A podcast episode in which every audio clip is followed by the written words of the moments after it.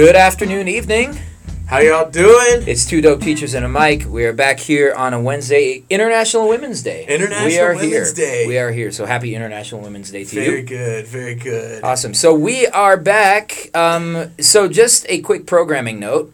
Um, we've got some strange things happening with our schedules right now. Um, I'm coaching middle school soccer. Yeah. So that means we can't record some days, and then Mon- Mondays don't work for some other Mondays reason. have become. And then Tuesday, Thursday is impossible. So here we are on a Wednesday after professional development. Yay! All hyped up. Staff meetings, feeling good about Yeah. what we are doing in our practice today. Um, and uh, so we're here to talk a little bit about digital natives. Yeah. So we'll be talking a little bit about what's your cell phone policy. Be talking a little bit about what it is to teach in this uh, 21st century. You know, I had to remind myself it's the 21st century. Yeah, don't you always catch yourself? I'm teaching my? AP World History class, and I'm kind of like, and now in the 20th Tw- century, and the oh, kids are like, it hasn't been the 20th century since like a really long time. You're 17 years off. Yeah, exactly. So dating ourselves. Uh, but what it means uh, to be living in this digital world and, and implications in our classes. Yeah. Um, but first, uh, let's go over our expectations if we can remember we them. can remember them. the rules. Rule- we should write these down somewhere. Rule number one: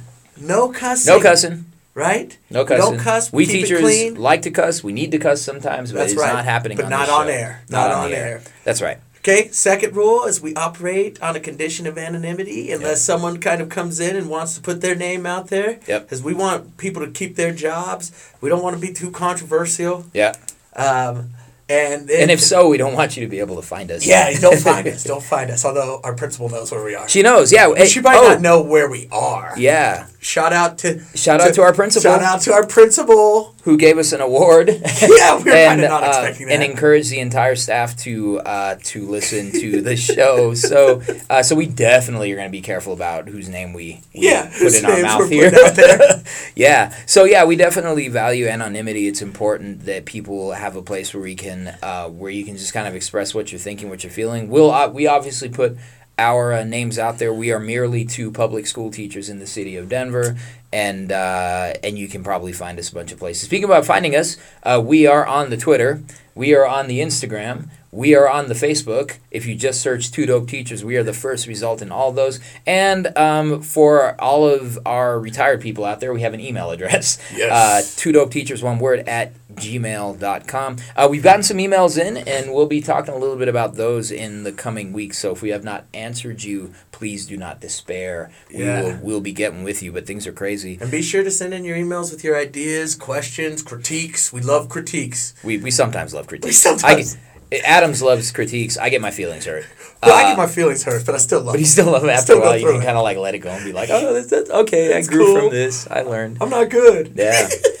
so, how's your week been? Did you work all week? I've, I've, I've, this All week, right. I haven't taken a Haven't day taken a day off. All right. I'm, I'm, I I'm, I'm on a roll. I'm, You I'm, took a day off last week. Yeah, yeah, that was to deal with some legal issues. Some legal issues. You got legal issues? We were we were involved in a lawsuit with our neighbor. Oh, dang. I can't speak on it because there's we, it- we had mediation. Case is still pending. no, Oh, we okay. had mediation. We're done. Oh, dang. We're okay. done. Okay. All right. Thank it's God. behind you. We it's behind us. It's like I don't Rumi think said, they dude. were happy. I don't think I, we were happy. so I guess it worked. I can't imagine you in that situation. Oh my gosh, like, I, I was calm. My wife was a little it gets a little heated Little when heated, it comes to it. You know, she protects the home. Yeah. Shout out to my wife. I love you, Bird Alone. she don't listen. she'll, she'll listen. she'll You know, my, my wife will only listen when I'm there. Yeah. And um and I'll like push play, and she knows that I hate the sound of my own voice, Yeah. and so I I think, but she does listen. That's good. And she's That's all good. about it, See, so- I gotta get get on my wife. yeah, But, yeah. uh, you know, yeah. other than that- support us. Well, she doesn't even need to listen. She just needs to subscribe. Yeah, that's it. I keep telling her, and she's like, "Oh, I did." I like did." us on I'm Facebook. Like, Are you sure? Really? Well, she knows you're not on the social media, so Yeah. she's like, yeah, yeah, yeah. I liked Yeah, you on yeah, the yeah, tweet. I'm on. I liked you on the chat snap. We're not even on Snapchat. Um, there's no reason to get on Snapchat, right? I don't even understand how Snapchat works. It's like Twitter with pictures. I guess It's like if you That took Twitter and disappears? Insta, but they don't disappear. Okay, kids, really quick. Let me tell you something about third parties. Okay, any third party does not disappear. So you you could be like, well, it disappears. Uh uh All that stuff is there. they get the Did- screensaver. you get screen. Well, you get screenshots, but but like Snapchat will keep that stuff because it has to go to them, Them, before it goes so before it goes to you, so they just keep it, hold on to So it. So you don't have it anymore, and your friend doesn't have it anymore But- unless they screenshot it. But you gave it to a corporation. But you gave it to Snapchat, so congratulations. Did you hear, by the way, that um, Twitter is um, all every single tweet that has ever gone out since Twitter's inception is going to be cataloged at the Library of I Congress. I've heard that. And that, and that That's a scary thought. That is a scary. As a thought. history teacher, that's terrifying. there's a whole bunch, but I think it'll be great going back like a hundred years. I don't now. know, man. Like, Like, imagine the garbage you have to go through. But like right now, we got we got President Twitter. yeah, we got president. Right? I think we, they got were on the path. We They got the tweeter in chief, the tweeter in chief, who who watches TV and tweets about what he's watching. Yeah. You know, so Yeah. it's like it's pretty amazing. So yeah, so uh, beware, children, about what you are tweeting Put your out. business out there. Yeah, for sure. Um, I, I remember asking a student a while ago. She's kind of like, "Do you have a Twitter?" I'm like, "No, I don't have it. What do I need a Twitter for? What is a Twitter even for?" And she struggled for an answer, and she's like, "Well, like." A diary? I'm like, no, no, it's not a diary unless you routinely let millions of people have access to your diary. I was like, oh. It takes me back to like trying to get my cousin Allison's diary.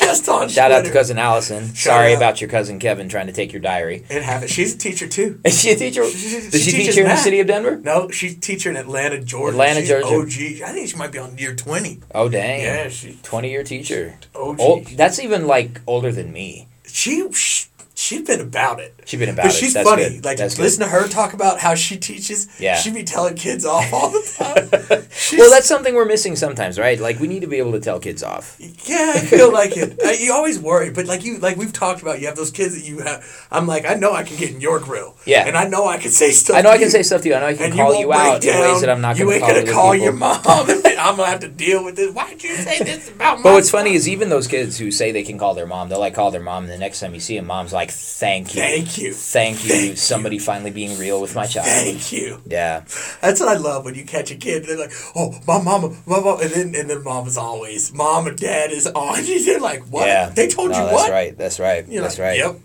So yeah, so how's your week going, man? It's going. It's going good. You know, we're continuing this challenge based learning thing. So we a gotta get give the challenge based earning, earning But the kids are, you know, we got one class that's that's still trying to struggle to get there.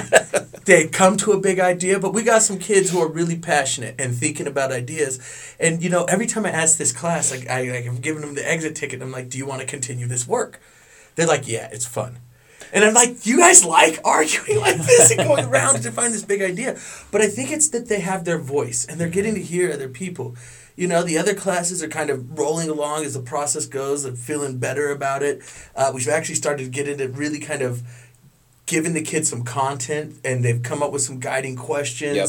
building their questions around it and they have really good questions around these issues and even the class that can't come to a big idea the passion is there Okay. right and they're thinking about this stuff and they're ultimately saying you know this is why i can't do this topic and, and giving solid reasons of their perspective and i think they're learning really important things about democracy consensus decision making Yep. you know which i think i keep telling them this is stuff that if we want a better world we got to learn Yeah. you know and so i think the kids are embracing it and i have i keep having my fingers crossed one day. that, that my One period seven is going to get there, gonna and, get and, there. and once they get there, Yeah. look out Yeah. because that's what like I had another class that had some struggles, and then they got there.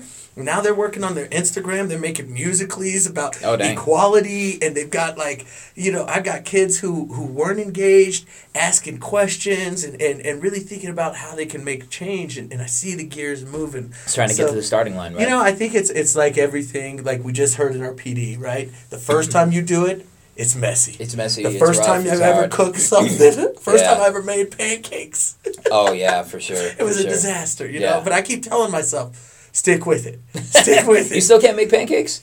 Oh, this is where the challenge based learning. My bad. my, my pancakes are the bomb. yeah, I don't know. We're gonna have to. I make the shake kind. You might have seen it. You get the I've seen it, container, you put it. the water in it, and then Uh-huh. you just shake it and Uh-huh. pour it. That's lazy. That's that's man. Okay, we gotta have a pancake off. A two dope pancake off because I'm told that my pancakes are the best around. Uh oh. I'm do saying- you do anything special? You know, the like only thing I do is I, I think? I do a little. Well, first of all, I make it all from scratch. Yeah. Um, and then the other thing I do is I think, and I think this was an accident at first. I think I put in a little bit too much um, baking powder, Ah. right? And I noticed I walked away from it and it rose. It It got- got, like really yeah. thick. And before I was like kind of whipping it down and it would like settle back. And I'm like, what'll happen if I just don't whip it down? I Just scoop it. Yeah. Man, I got some fluffy pancakes. I got some fluffy got some pancakes. That's the good stuff right there. No, but you know, in terms of this challenge based learning, is there ever a point where you're just kind of like, you know what, y'all? I'm gonna make a decision. as the commander in chief in this classroom, I'm just going to make a decision because there's work to do. You know, I, I think I've, I've I've had that feeling, right? And the kids have even said it, but I feel like it takes away. Just some- tell us what to do. Yeah, I feel like it mm-hmm. takes away something from the kids because I think the purpose is is that they go through this process, Yeah. right? And I get it. I you know, and like me sitting back watching it as a teacher, Yeah. I'm just like, oh, where is this going, right? Yeah. It's that unknown relinquishing power. And I try to guide them, right? And so I've been trying to give them like some focus activities that kind of get them to think Yep. reflectively about the process that Yep. happened the day before, Yep. maybe things that went wrong. We doing exit tickets to kind of reflect on the process and think about, well, how did that work today? Where am I at in my thinking? You know, and me personally, I don't want to get to the point where I tell them, Right. Well, because that feels like it, then then it's kind of It's inauthentic. I yep, feel like you've I- kind of defeated the purpose. you know of- and i and i and i think there has to be this buy-in of consensus you know and i've tried to do some things like maybe kind of take him in a different direction to get him just thinking more Right. right, but you know that's the question what do you think what do you do you think there's a point where you where you stop it or I mean, I'm a little bit of a control freak, so I, I would be tempted to do that. um, but but I think that you're right. I think that is you know that you you put them through a process and they've got to arrive at some kind of consensus and and I and I think that. Um, I, I definitely see the temptation to do that to Yeah, kind of be like, yeah. okay, guys, this is what we're gonna do. But I think this is a matter of um, of not losing the forest for the trees, right? This is one where, yeah, you could set it up for them, but it's, it's like it's like Sting said, right? It's not the destination, but it is the journey. Yeah. And once they kind of get there, you know, it's, I, I was thinking about this as you kind of explained some of the process. I've been, I guess, doing some challenging Yeah, stuff in my yeah. class, I not like a lot of even people do. intentionally. So in my AP World History class, we played a World War One blame game where they all had to represent That's different awesome. countries and they had to blame somebody for the war that wasn't them. Yeah. And so that was really interesting. And and it makes me think of how frequently we don't really address issues of power in the classroom and how how we don't sometimes let the passions flow. Like these kids were getting loud and I was like, man, I think I think this is just a pretext for kids to just yell at each other Yeah. that they have problems with, but they were doing it like with this kind and of I thing. think a part of it is, is is like what I'm coming to a conclusion is there is some cultural aspects of how we communicate Definitely. playing out in this, right?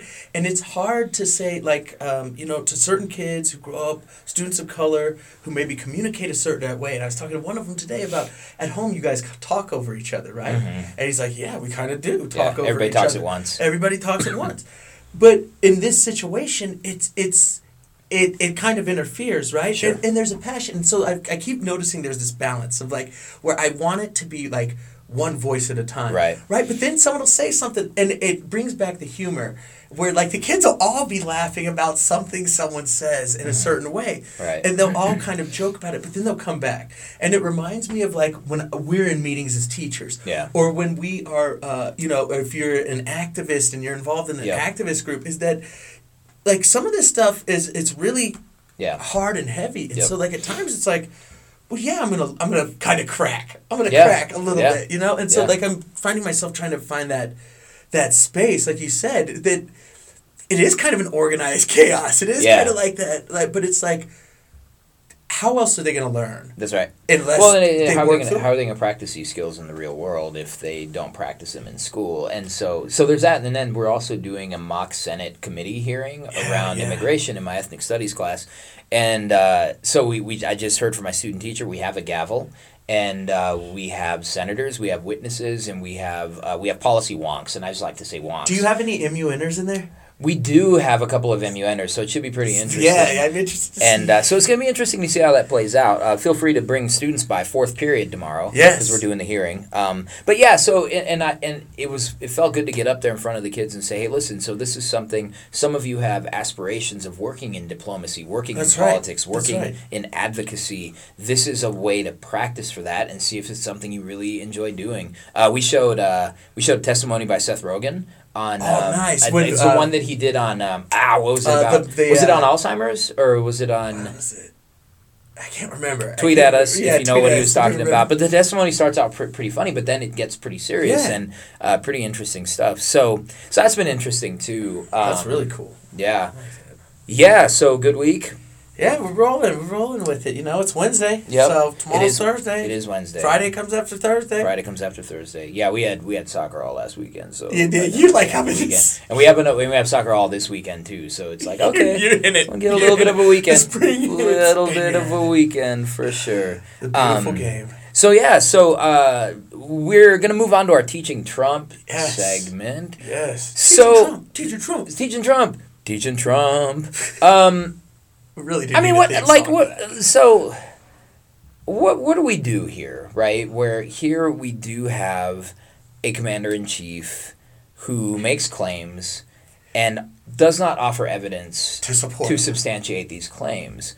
Um, how much do you worry about this in terms of your work with young people? You you know, I I wonder, and I think about like the alternative facts, all of it, how it builds up, and how we make arguments. Right. And is this de- going to like, like really s- um, simplifying arguments and and, Mm-hmm. and, and and allowing kids to think that you can make claims, you don't have to put forth evidence. Yeah. You can you can make all sorts, and I feel like this happens all the time, given like the internet culture. Yeah. And and conspiracies where people just put stuff out there. Yep. And I hear it in my classroom statements. Like at, at times, you know, kids will present stuff as fact. Mhm. And you're like, wait, where are you getting this from? Where do you hear this? Yeah. And so I just wonder, you know, what messages are the kids getting about using evidence and, and having reasons to support your thinking? Right. Because I think that's what we talk about all the time. I'm always like, cite some evidence. Yeah. Don't just tell me, give me a reason why. Yeah. Give me something to back up your thinking. Right. Yeah. I mean, it's it is interesting because I think um, I do feel like this is a little bit of a long time coming, right? Yeah. Like the last few years as a history teacher, I've asked myself, and particularly in an AP class where they are having to write evidence based arguments, I'm asking myself like, do I need to go back and really like teach what evidence is? Because i think about it myself and i'm like well i don't even know if i know how to define it you Yeah. know? Is it just because well i read it in this book that's called blah blah blah so it's evidence. Um, and i used to think that a lot of this was just you know i, I so on social media you see a lot of things kind of flying around especially memes. Yep. and i used to think that some of them were just taken out of context. And then as you dig into others i'm like but some of these are just made up. Yeah. they're just made up. Absolutely false. and and how do we sort of deal with that? And, and and so I think that's a that's a real difficulty. And um, and you know hats off to a lot of media outlets who are saying who are now putting that in their headlines. So this claim was made and it cited no evidence, Evidence. Um, and that's really problematic. And I think like we are getting into this really dangerous space where we have a tendency to just believe what we want to hear right That, that's what so the you say something that is against my enemy. I'm just going to go with it because um, it, it, if it's if it wasn't, it's like Winston Churchill said about uh, King Arthur. Yeah. If he didn't exist, he should have. Yeah. If it isn't true, it should be, um, or it might as well be. Yeah, or yeah. he would totally do that. Yeah, You know, yeah, and. yeah. Um, and yeah, so I mean, so that's uh, that. That's the big challenge right now in this administration, and we're like, how like a month and a half, A in. month and a half, 40 days, 50 days. 50 days we're not even 100 days so like that's a big challenge of teaching under this administration is um, is what we are seeing publicly about how we deal with evidence and how we maintain an open mind and, and hear these things Yeah, yeah, I think so. And I think going back to this idea about like Uh, looking for several sources, right? Yep. Not just finding it one place, not reading it once Yeah. and saying that's the gospel, but going multiple places. And I think this is where we come in as teachers is that we're trying to get the kids to look at different perspectives. Yeah. And and not just accept that there's one point of view on something. And I think we go back to like always the old exercise that teachers would do where it's like someone comes in and does something and then the mm-hmm. kids have to give an eyewitness account. And right, everybody's got Yeah. a different eyewitness account yep right? And so I think kind of having the kids or, or finding a, a space where kids can start to say, I need to look at things more. I need to be more critical. I need to ask more questions. Yeah. Just because I read one article or read one tweet yep doesn't mean I need to take it I, I, as or read a meme you of know, a tweet and I think it goes back to advocating ourselves as learners, Yeah. right? Is that I'm the learner. So I have this question. I'm going to go out and to try to figure out if the information is correct. But I think it also goes back to us teaching kids about reliability of sources. yeah And, Like to, to, to know what it because they're at a disadvantage. When we were growing up, it was the encyclopedia, Yeah. right? And encyclopedia was Encyclopedia Britannica was pretty reliable, Yeah. pretty doggone. You know that book about Jackie Robinson that I got at the library was pretty darn Pretty reliable. reliable. Pretty reliable. You know, but today, I even find myself when I'm looking for stuff for class, and I'm like, wait a minute, this seems Yeah. a little off. I mean, I'm if anything, if anything, I feel like it's putting us as teachers in a position to interrogate the things that that are coming across our feed or in our Google searches and saying, "Is this really a thing?" Yeah. And I think I think that's an important thing. And I think you know, coming back to our professional development session today, it does actually um, drive us to a deeper need for a different kind of reading and a different type of literacy. And you know, they're talking about close reading, and I think that what we need to look for is purposeful, authentic close reading. Yeah. So Mike Schmoker has a great article, and I just like to say Schmoker. Schmoker. Schmoker. Mike Schmoker um, has an article um, in the book Results Now where he talks about the need for argumentative literacy, where you really like dig into some things and really make sure you understand um, what it is that you're reading and how it can be argued, um, and how you form arguments ar- around that. And that was that was ten years ago. yeah, we both got the yawns. We got the yawns, man. It's been a long day. it has been a long day. long week. Well, you know, I ate today, but then the vegetables I had weren't like they smelled weird, and so like. Like, uh. but of course, I get like halfway through them before I'm going. Maybe I should eat these. it's like. I love that. I And love so I didn't eat very much. I had like two chicken fingers for lunch. Like seriously, that that's it. Oh, um, thought my bagel would carry me through, but it didn't. Didn't. So that's teaching Trump for this week. yeah. Arguments and evidence. E- emphasis on evidence. Uh, let's take You're the teaching. claim that uh, you the president wiretapped you. You better have some reasons. You gotta have some. Gotta uh, have some you gotta evidence. have some Gotta have some evidence, uh, and not that. Oh, you well, can we take a little detour on teaching Trump just for a minute? It's Yeah. not to last long. Ben Carson.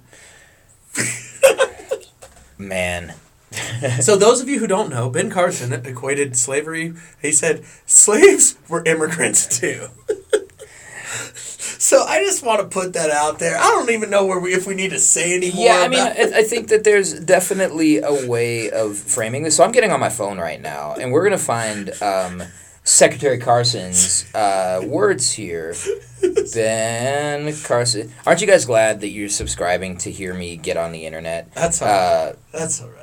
Oh wait, Ben Carson. All right, so here we go. So, although, and we can't repeat this, but Samuel Jackson Sam- had a Sam response. Jackson. oh, Sam Jackson. So let's see. Where is? Whoa, Leslie Jones wants to fight him now. Leslie. Um, I love Les- Leslie I love Jones. Leslie Jones. Um, and let's see. And New York Times is telling me I have nine free articles left. So where is it? Where he describes African slaves as immigrants. And uh, came as part of a 40 minute address on the theme of America as a land of dreams and opportunity. uh, and he said, This is what America. Oh, so he says, Mr. Carson turns attention to slavery after describing photographs of poor immigrants displayed at Ellis Island National Museum of Immigration. These new arrivals worked long hours, six or seven days a week, with little pay, he said, and before them, there were slaves. That's what America is about a land of dreams and opportunity. There were other immigrants who came here in the bottom of slave ships, worked even longer, even harder for less, but they too had a dream that one day their sons, daughters, grandsons, granddaughters, he's naming all the family here, great grandsons, great granddaughters, might pursue prosperity and happiness in this land. Mr. Adams, what say you?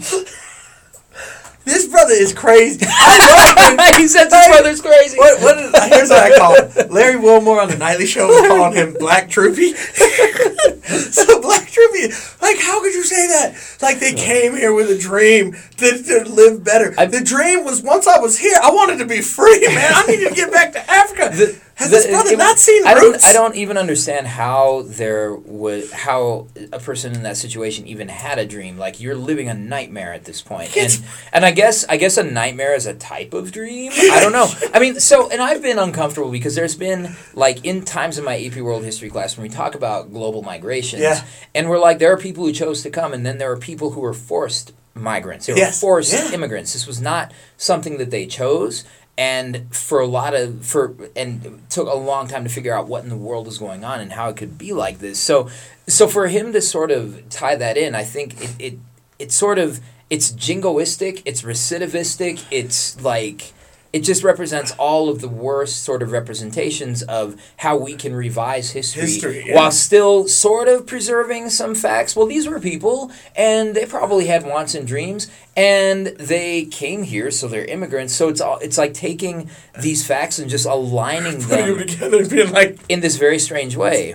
Well, it was like who was it that referred to? uh, should we even say this on the air? So someone referred to like uh, remember when Trump met with all those African American leaders? yes. And but it wasn't like it wasn't like he wasn't meeting with Michelle Obama. Yeah. And he wasn't meeting with with like leadership of the NAACP. It was like a bunch of random people. Yeah. And somebody referred to Trump like Trump's meetings with like mediocre people of color. Like uh, it's it's kind of like you know, and I'm sure that Secretary Carson was a very accomplished neurosurgeon. yeah, yeah. Uh, but that is just a str- that was so strange. It's like what is this world It's we're the living in? craziest thing ever. And it's if you want to talk about black people as migrants, talk about after uh, the great talk about the great migration after Yeah. they were freed from slavery because there was a Yeah. migration, right? You're justified in saying that. You did have black people moving from the south like a different country. You did, you did. To the You north, did. to places like Chicago, to LA, Yeah. to these places, and they still struggled. And, And they they, had struggled. those That's same right. Immigrant right. experiences. That's right. But don't but don't mess it up. No, Don't say sure, that those for slave sure. ships were was a choice Yeah, cuz cuz look, I know I know some folks came over in steerage. yeah. And steerage wasn't fun. Nah, that wasn't fun. It wasn't ideal. But there's some way that that immigrant sort of uh, that immigrant narrative is is romanticized. Yeah. And you know, and I'm I'm not saying it should have been romanticized. I think that there, I think people fleeing discrimination like came with a lot of pain and Yeah. a lot of and encountered a lot of pain. Man, if you saw gangs in New York, It's gangs in. New York, some real white on white violence we got going That's on right. there. Like That's it's right. pretty Why intense. are white people? Why we got to do something about all these white all people? these white people killing, each, other? other. All these white people. Did you know that most people killed in games in New York were killed by white, white people? people. Just want to point that That's out. Oh, by the way, there's a hilarious poem that everybody's got to check out. It's called "All Lives Matter 1800." it's beautiful. You got to check it out. It's hilarious. But but yeah, so I mean, it's it's a it's a revisionist thing, and as a teacher of color, like we've always heard these types of comments being Yeah, made yeah. saying well but america's great and aren't you isn't it better that your people are in america than in That's your right. home country and it's like well okay that's not a you know and that's were where happy. it ends they up were going. happy. Said They were. Okay, I- a cake for Mr. Washington. Absolutely, absolutely. Well, what was the thing? I heard this thing about how uh, this debate about whether like George Washington liked his slaves. This was something like I don't know where. Maybe it was social media. I don't know. And it's just kind of like I don't know where are we even going. Why do people this? try to justify? They're like trying to be like, it's okay. He owned slaves, but he liked them. Yeah, and he, He- treated them really well. He played ba- sports with them at times. He hung out with them. I mean, Thomas it- Jefferson liked his slaves so much he made love. That's one of them. with yeah. That's, that's right. That's right. babies. Although they don't mention any of anyway. So like so so there there's that piece there, and then the other thing that and hopefully this is no longer a part of anyone's classrooms. But I remember hearing. Um, hearing teachers in my schools that I attended saying, "Well, you know, we can't apply today's moral standards standards to to the past, right? Because you know, slavery was just normal back then." And I'm like, "Well, the first slave rebellion happened four months after the first slave ship arrived." That's right. So, by the way, I got a political T-shirt in the mail finally. Yes. Um, it's a Harriet. You know my Rosa Parks one. Yes. It's a Harriet Tubman one. Is the one And by the way, I'm reading the Harriet Tubman book that came out. Man, she is so gangster. She is. It's amazing. But it's the one where it says "We out." We out. Harriet I need Tubman. get that. I need to And, order and mine what too. she said, and this is something that I, you know, Secretary Carson, I know you're out there listening. I know you're downloading. Um, that I would recommend that you read one of my favorite quotes by Harriet Tubman, which was they asked her towards the end of her life, um, "Do you have any regrets about the about the life you lived?" And she said, "I would have freed thousands more That's if right. they would have even known they were slaves."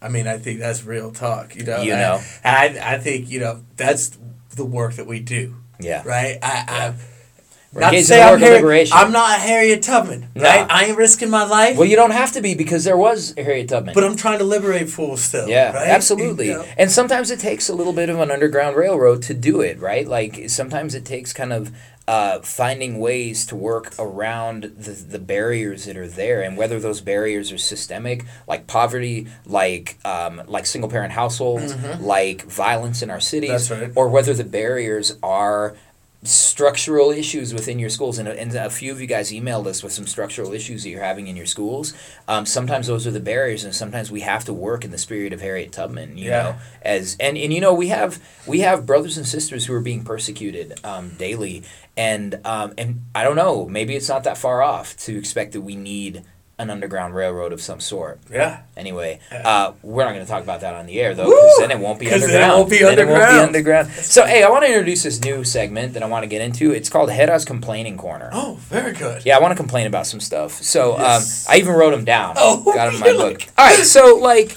so the first thing I want to complain about is four years ago I applied for this excellence in teaching Yeah. fellowship, right? Uh-huh. And it pays a whole bunch of money, but Uh-huh. that's not even why I did it. Uh, it was one of those things where you have the opportunity, and it's put out there. I'm gonna put y'all on blast right now. TNTP, I see you. All right, good stuff, but I see you on this. So, so TNTP brings together these um, these uh, teachers for the the Shira Fishman Prize. Yeah. And what you get to do is you get to study together a bunch, and then you gather in New York, in DC, in Chicago at different points, and you write together Oh, about awesome. the work that you're doing. So I applied four years ago. Yeah. Kind of last second, Uh huh. and I and, and I didn't make the first cut. Yeah. Whatever. Okay, Yeah. so I didn't put much into it. Yeah. So then a friend of mine nominated me again Uh-huh. this year, Yeah. and she said, "I really think you could get this. I really Definitely. think this would be really good." I'm like, "All right, I'm gonna take my time and do it." I worked. I, I didn't submit by the first deadline, but I, I was able to submit to the second Yeah. deadline, and I was getting emails from these people saying, like, one of the guys is like, "Hey, we've never had a winner from Colorado. You oh. should you should apply." And I'm, I'm st- starting to get excited. Yeah. Yeah. Man, I checked my email last week. What? Didn't make the first cut again Are you kidding me? did not make the first cut. So I'm just it's just frustrating because it's like it's like at a time when I am so frustrated with my practice where I feel like, I- like I feel I'm like sitting there in my classes at some point saying, What am I even like how like I'm working so hard to make this stuff work and and and just to be like, nah, you, Nah. you don't even make the first cut. It was frustrating.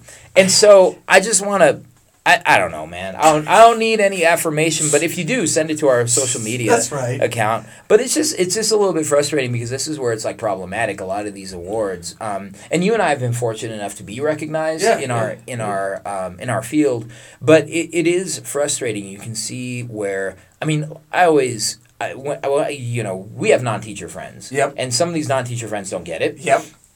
And so what I always try to point out to them is like, look, no teacher is perfect, and one hundred percent of teachers are doing the best that they can. it. One hundred percent are doing the best that they can. Maybe your limitations are you don't have the energy for it anymore. Maybe your limitations are that it's hard to keep up with a lot of changes. Yep. Maybe your limitations are these digital natives and the That's way that they learn and interact, which we'll talk about in a minute. Maybe your limitations are The bureaucracy. the bureaucracy, Yeah. the work. But given all those things, I think every teacher I know is doing the best that they can. So, like, okay, I wasn't one of four people nationwide Yeah. to receive this award, but to not make the first cut was just extremely frustrating. So, um, so that's that's complaint number one.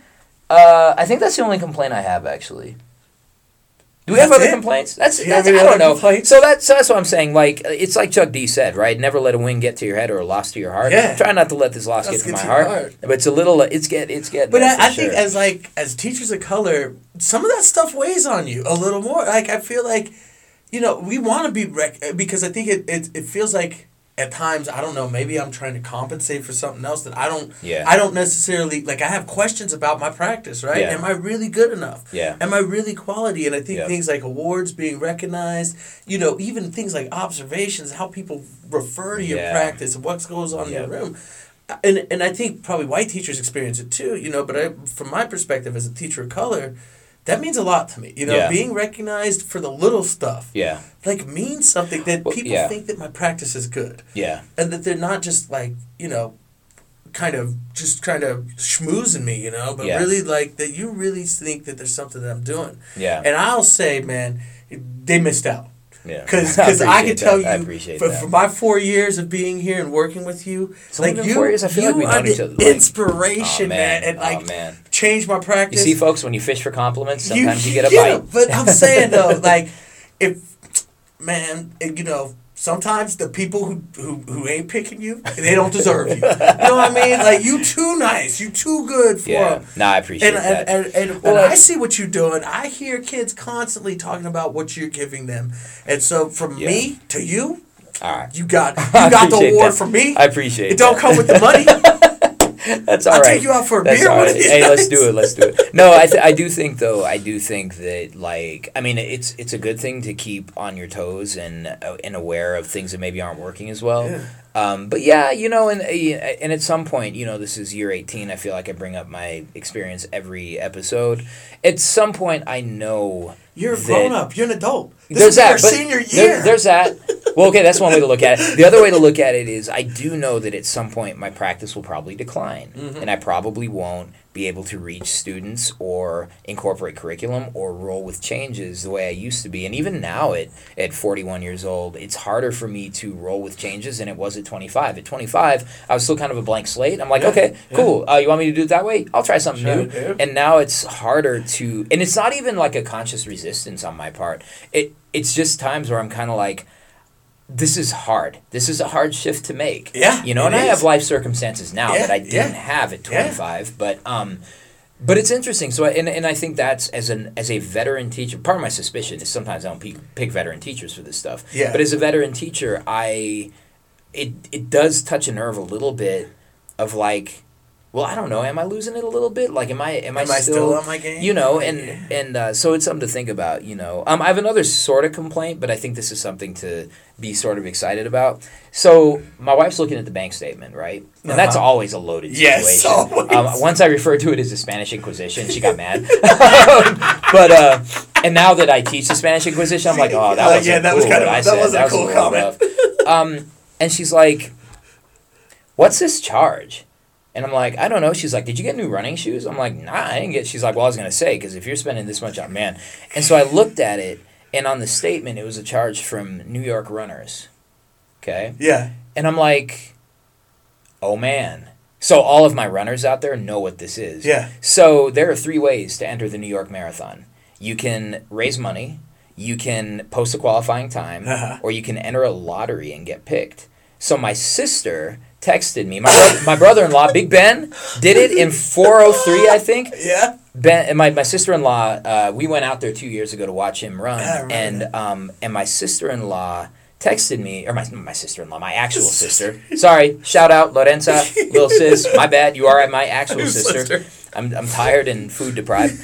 Um, and she's like, you should enter the lottery. And I'm like, all right, cool. So I get on the site. Oh, I already have a username from before when I ran the 5K. Cool. Let's, you know, check this out. Put in a credit card number. Cool. And they say, you know, if you're a pick, then it will charge, Charge your card. And there's no refund, all that kind of stuff. Dog. I'm, I'm running the New York Marathon. Oh! In it's November fifth of this year. I already told our principal, oh man! and that's going to be my first marathon. Oh, I've that's never exciting. done one. So I have to finish a training plan Yeah. at some point. Um, but I'm running the New York Marathon. I could not believe that my name came That's up. impr- oh, man. So I'm going to be representing Two Dope Teachers. Um, Two Dope Teachers. As I collapse after a 26.2 mile run. Five boroughs, beautiful run. Oh, man. Hopefully the weather holds up. Oh, that's gonna be awesome. So that's oh, it. that's amazing! That's. Congratulations, That's man! Big stuff. It's going to be crazy. So we'll see. The, my, my students are sort of excited. I, I was like, I, I did a stupid thing, y'all. I signed up for the New York Marathon. It's crazy. So that'll be my first. this. Oh man! Uh, yeah, I'm not sure what to think. I am excited and terrified. Um, because that's just gonna be weird. Uh, I know you've been wanting to do it for like yeah, for a while. Yeah, you got this. I started running at 35, and now it's like, okay, here we go. Here we Let's go. See what we can do. That's impressive. So we've we so we're gonna pivot real quick um, to this uh, segment we're calling digital natives or what's your phone policy. That's it. So That's uh, do you want to talk a little bit about why this is a thing for us right now? So, um, you know, fortunately, uh, I think a couple years ago, it probably was about uh, maybe I'd say six or seven years ago now. I had the chance to go to um, what they were calling like the Principals Institute or something. Mm. Like DPS used to do it. Okay. I was invited to go, and um, that d- year the keynote speaker was a, a gentleman from Canada. I can't remember his name, Ian something, and he was Shout out to Ian speaking on an expert on digital natives and digital learners and and uh, the kind of digital revolution that we we find ourselves. I think. In about ten years ago, you know, when when these smartphones start to really evolve and the internet is really blowing up, social media is really developing, and he introduces this fa- phrase of digital natives, Yep. right? And so, for those of you who don't know, digital natives are the kids who are born in this period of this digital revolution, right? And we call them digital natives because they are native to this digital environment. And so you know these digital natives when you see them because of the way they act, right? These are the kids, your your children possibly, or, or some of the kids listening. You open up an electronic device, you don't need the directions. Hmm. They know Oh, how it works. They they have lived with it. They understand this. So stuff. unlike us, they didn't. They they do not have a comprehension of life before, Before a lot of this No, technology. Like we have that understanding. Like my sister was. or my sister. Gosh, I can't get any of these any of these family members right. My daughter was asking me. Uh, or was talking a little bit about some of the goofball stuff that kids do with phones like Yeah, these yeah, days. yeah. And she's like, "What'd you guys do to mess with each other?" And of course, I told her all kinds of stuff, Stuff. that we did. Yeah. Um, but none of it was technologically based, and so so it is that generation for whom life without a computer, life without a mobile telephone, un- like they can't even think of it. that- they can't comprehend it. Yep. right?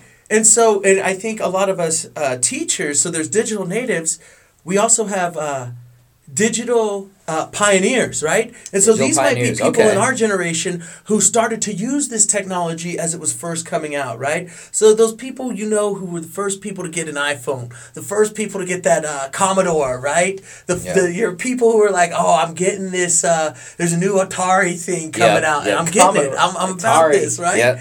And so these people have always been at the forefront, right? They've been uh, wanting to uh, get into this stuff Yep. and, and be uh, a part of it. And then we have kind of uh, the, what they call it. This isn't meant to be rude, but digital dinosaurs. digital dinosaurs. Right, and Wait, is that us? I think we might be in the pioneer. Okay, I, we're- think- I think we're closer Okay. to the pioneers, Okay. right? Because the I had a beeper. Yeah, First couple of years of college. it, it's major. Hit me on my pager. but uh, but you know, but but I think there's this balance, and I think this is the contradiction. And so we get to what's your phone policy, right? Yep. Yep. Right, and I think this is a conversation in all schools, a conversation that goes on in our building. You know, when we're dealing with these digital natives, these kids who who've had this as part of their life, their whole existence, right? And I I even think about like my children.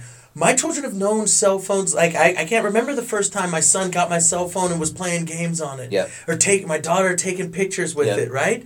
But this is the world they live in. And the research on digital natives, and there's a lot of it out there. I apologize, I don't have it in front of me. But a lot of that research suggests that the digital natives, their brains think are working differently. And a lot of the brain research, where they're actually scanning the brain, show that signals are moving differently through their brains and they're using different parts of their brains. And, and this creates opportunities for us, Right. But it also creates some challenges, I think, you know? And I think one of the things I noticed amongst my digital natives in my classroom Yep. is a, in my own, in my house, my children, yep. is there's a lack of kind of um, ability to kind of sustain on things. And I Yeah. think it comes from like looking at YouTube videos that are very quick, Yeah. right? Instantaneous, Yeah. very individual.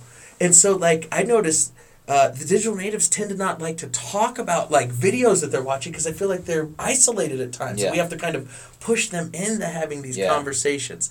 And I think that there's things that isolate them, but there's also things that connect them Yeah. that give them insight. And I see the kids doing it all the time where Yeah. they're like, let me look this up on my phone, Yeah. which was a- something that we never had, you No, know? And I, I feel like it's the advantage. I felt like that was the way the teacher got us to shut up in class was to say, "Why don't you look that up, Oh. and then we can talk about it next class." And of course, because we were fifteen, we weren't gonna look it up at all. Well, now you say that. Why don't you look that up real quick?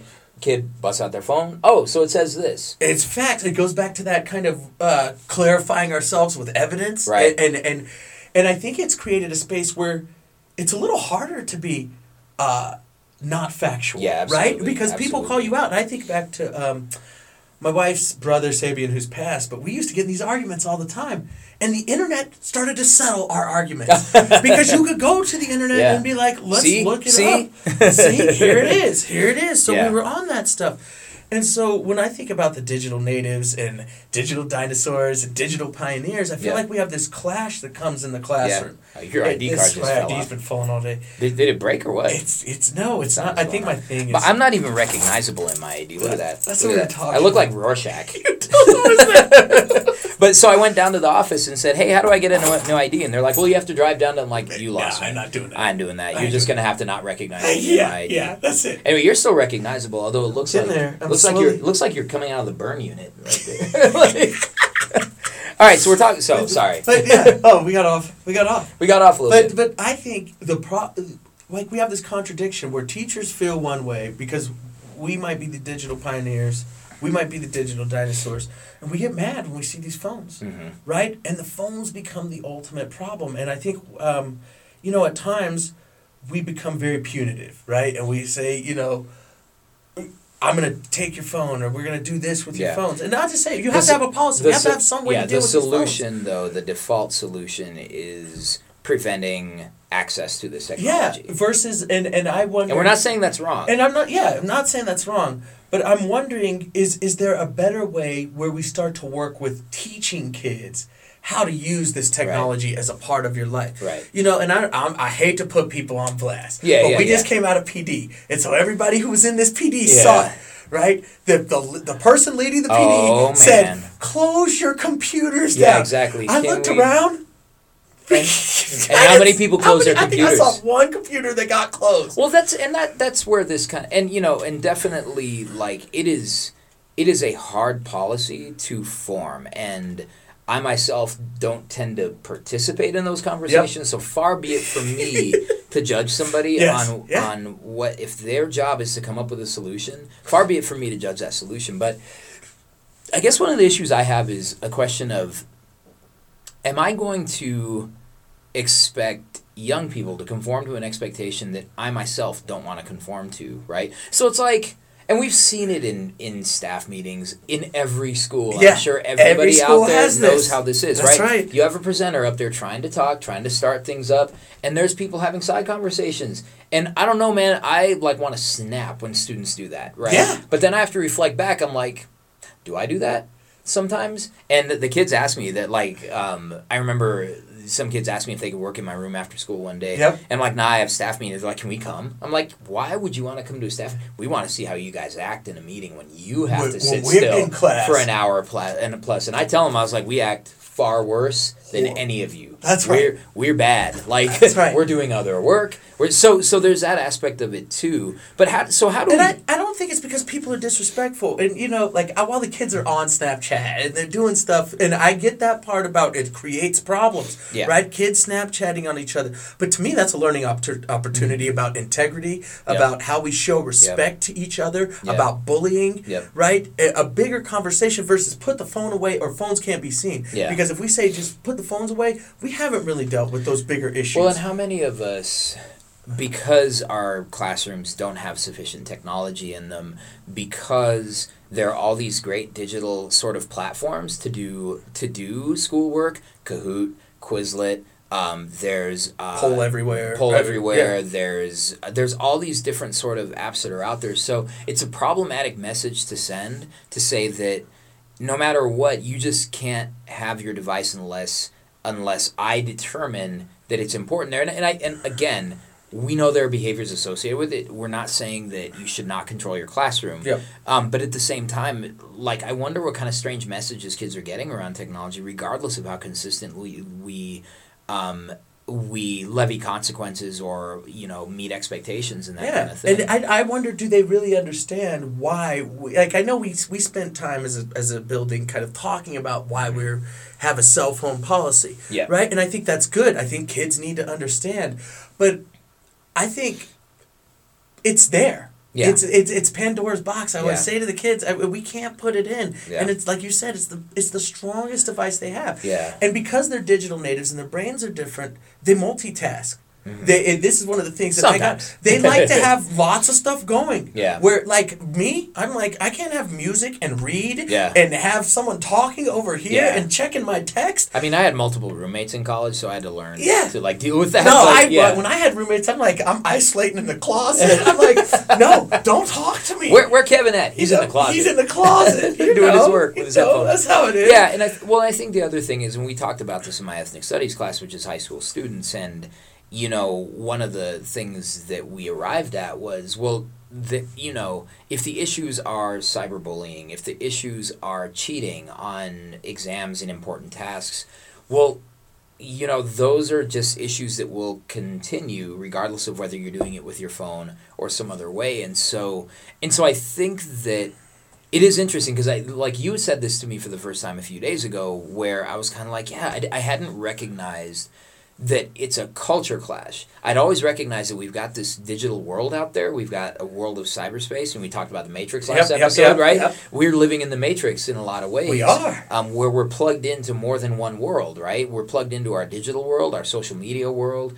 um, the people that we're connected with outside of our jobs, and then we're also connected to this um, in-person world that happens. And those are two worlds. And actually, kids today have more social interactions over cyberspace than, Than than they they, do. Do. in person. Which for us, like social media for us was three-way calling. That's right, that's right. Hey, you want me to call Kev? All right, I'm gonna call Kev. Hold three-way. on. You still there? Yeah, right, cool. we're all there. You know, that was social media for us, and that and not everybody had three way on their phone, right? And so, but I hadn't seen it as as a culture clash because you're right. I remember a world without a cell phone, That's without a laptop, without a tablet, without having a 24 hour news cycle. I remember that world. I remember, like, you know how we used to do fantasy football? In the 80s? Yep. I have a theory that I invented fantasy football, but we're, we'll save that for We'll a save- that's a- that's a later. That is. Um, but so so we would watch the games and we would pick our teams and all that kind of stuff, and then we would come in and it all it was always Tuesday morning because you had to wait for the Monday night football results yep, to come out yeah. in uh, in the newspaper. We would sit with the newspaper looking at the stats and tallying them up. We were we wasted time in journalism class. Apologies to Miss Griggs and Miss Croissant for for uh, not getting anything done in newspaper on Tuesdays and like and tallying it up. And you didn't have this kind of in the moment sort of thing. And you kind of um, indicated that yeah this generation is stigmatized as being impulsive and as being impatient and all that kind of thing. Well, they've never had to be patient. Yeah. And that's a world, and they may never have to be patient again, right? So, to what extent are we sort of like you and I? We are maybe slightly digital pioneers, Yeah. but how often do we get caught up in the digital dinosaur thinking? That's right. I think it's easy. It's it's easy. I'm always telling the kids Snapchat Snapchat is trash. But I have kids on my on my challenge based learning, and they're like, "We're gonna do an Instagram," and they keep showing me stuff that they're putting Yeah. on the Instagram related, and they're like, "Oh, the 18 years are following us. Oh, we got 13," you know, and they're trying to build a network, and and they're connecting with other Yeah. kids who you know are building this world. And I think about the people who are like the movers and shakers right, Right, now, right? right, right. and that these people were engaged in this stuff. You know, Mark Zuckerberg's playing this game about like trying to meet girls, right? And and, and, and this really Yeah, kind of ugly yeah, stuff. yeah, if you've right. seen uh, the social network, you know, but it leads to I have this. not seen the social network. You've got to see it. It's got to Face man. Uh, you- uh, anyway, go ahead. I, you know the thing is, I'm kind of like a movie about social media. You'll watch it and be like, Help me. Here's here's what happens: is you come out and you're like the Winklevoss twins. They know you need to give them their money. You need to give the Winklevoss twins their money. That's what I. That's what I. I'm like. I'm sorry, I almost cussed. I know we just had we just had the complaining corner. We're back in the complaining But- corner here. But you know, but I think like they're playing with stuff and they're thinking about Yeah, it and they're yeah. they're making these connections, and and I think if we can harness that. Yeah. And, and I think if we could shift to that digital pioneer attitude versus Yeah. the digital dinosaur, we'd have less Well, problems. and isn't everybody kind of a digital pioneer? Like, like I remember the big like I never had a MySpace. Yeah. But I remember when my and then MySpace went away like that, and and then I remember when Facebook used to just be for old people. Yep. Yeah. right. And now it then it went back to kids. Now it's back to old to old people. people. And now it's like Snapchat and Instagram. Instagram. I actually don't know very many kids on Twitter. Like Yeah, you know. yeah. And so I think that the interesting thing is so how do you how do like we we're grown. Yep. We both have gray in our hair and Yes. in our beard in my case. Um, we can make a nuanced approach to digital media. How do we teach kids to make that same nuance? You know, I think I think we we provide space to do things that we know kids want to do. Okay. right? Brain breaks. So in that brain break, you can check your cell phone. Mm-hmm. You can check your text, right? Because this stuff is coming in, right? Mm-hmm. We know kids are like, "Oh, mom was gonna text me when uh, if to let me know if I need to ride home with my buddy." Right, or or just this, or checking in, right? It's really the Right. same thing that kind of we do as adults. You know, when when adults would like to check the newspaper. Let me check the newspaper, see what's Yeah, going on. yeah. For a lot of them, they're checking BuzzFeed, they're checking Facebook, which Yeah. I think, or Facebook or their Instagram. That's like their newspaper. Yeah. That's their news. Yeah. It's real except close. except that they they we couldn't interact with the newspaper. That's right. Right, and we couldn't we couldn't reach out and smack someone the, and if we did, we got in trouble. got in trouble. So then, how do we square the the social aspect of? I think of- there's conversations about media. empathy. I think it's the same conversations that we used to have about why we don't say mean things behind people's back. right. Right? And I talked to the kids when we started doing blogging for the challenge based learning. I was like, you don't want to be an internet gangster. We don't want internet gangsters, right? And I, they were like, what, thug. what do you mean it is internet gangster? And I was like, you know this type, the type who will say stuff on the internet that they would never say to your face, Mm. right? And I think having kids see the internet as a real space Yeah. where Mm. people have feelings Yeah. Yeah. Yeah. and, and take it personal and and and discouraging anonymity Yeah. right i think it's too easy to be an- uh, to be You minecraft 1675 Yeah. 89 and then i talk trash to you Yeah, all and you day can say anything we you want when people don't know who you are. that's right and it's having integrity Yeah. and it's saying that if i put my voice out there i'm i I own these words Yep. I own, and I think if we teach kids that, that's a deeper message about Yeah. life, No, about right, ownership right, of our that's right, words. that's right. And it, it says, I don't just pop off. I don't just say things to say Yeah. things. I'm thoughtful about Yeah. my words, right? Because, like you said, it's it's quick.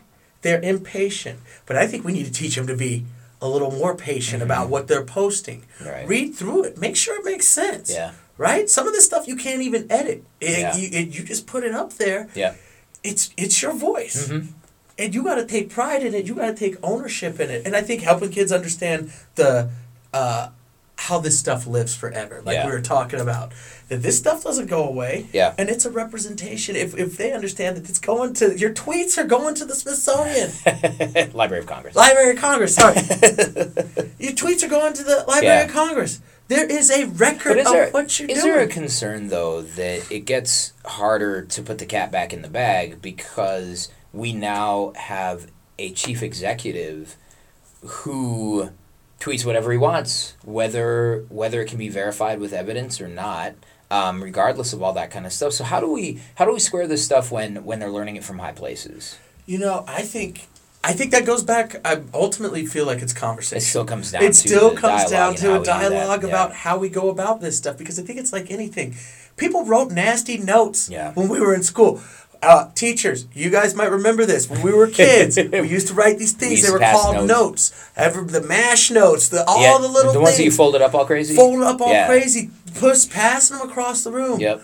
We were still communicating with each other. Yeah, we were. Uh, we were Found a still way. off task. Found a way. We weren't focused, and there was no digital. So if we so if we've learned anything is it is that our young people are they'll adapt to They whatever it is adapt. that we'll do and uh, and maybe by attempting to really put a stranglehold on their access to this stuff, really we're sort of like driving it into a smaller space where that's happening. The thing that I, I really thought was probably the most powerful thing you said in that w- is that they have to start treating these virtual spaces as real spaces um, as opposed to this place where it's like your alter ego it's like you're living in that life that you just kind of fantasize Yeah, that's a life yeah. that's a person you want to be if we start sort of saying that no this is actually a real space um, and i don't know how many times you got to tell kids that yeah this person got lost lost a scholarship because of a twitter uh, because of a tweet. Sorry now i'm sounding old. Um, and you know this person didn't get a job because their instagram was looked up and all that kind of stuff. And you want to play to that lowest common denominator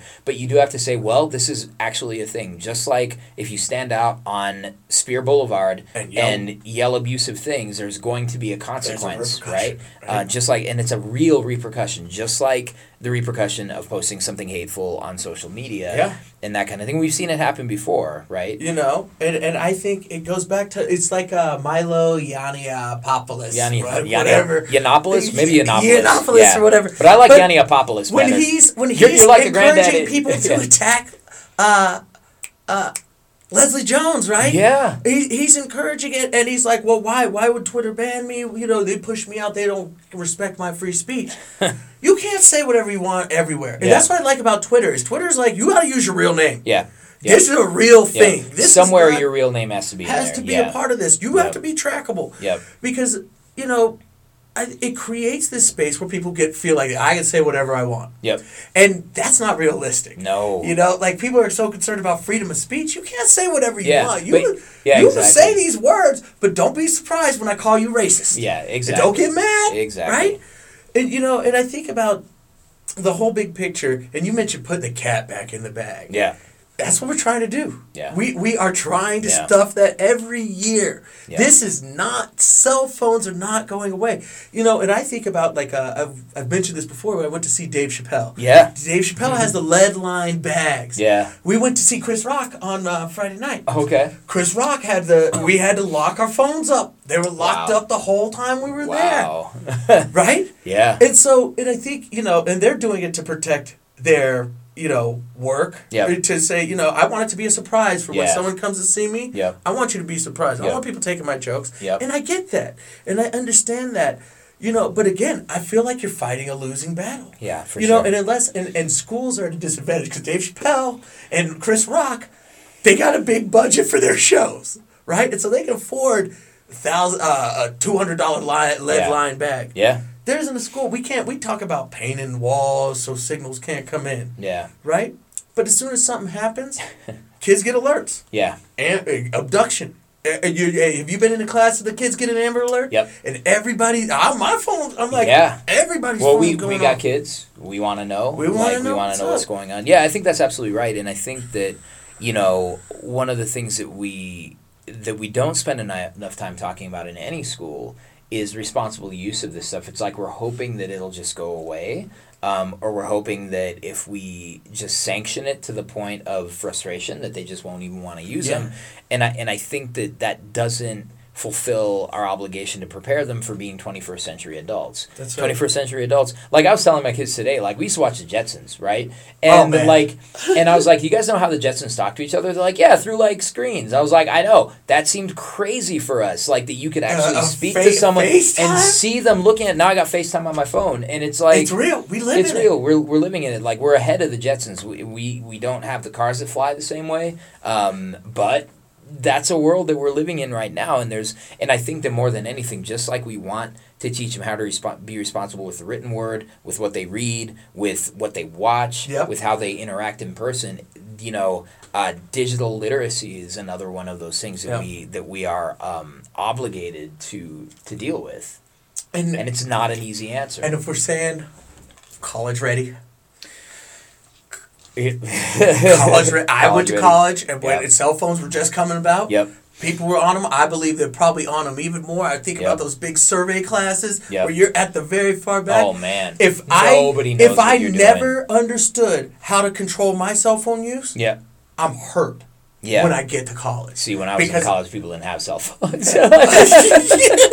people just didn't have cell phones. have- like, but you know, like, and I think probably probably while I was there, let's see, I finished up in two thousand one, summer two So I bet you know it was starting to creep in, Mm-hmm. yeah. but not like it Some today. people had them, but it Not definitely like it is wasn't. today. Everybody's got a cell phone But now. you know, I, I just wonder like what happens to them because the kids Mm-hmm. haven't learned that skill, right?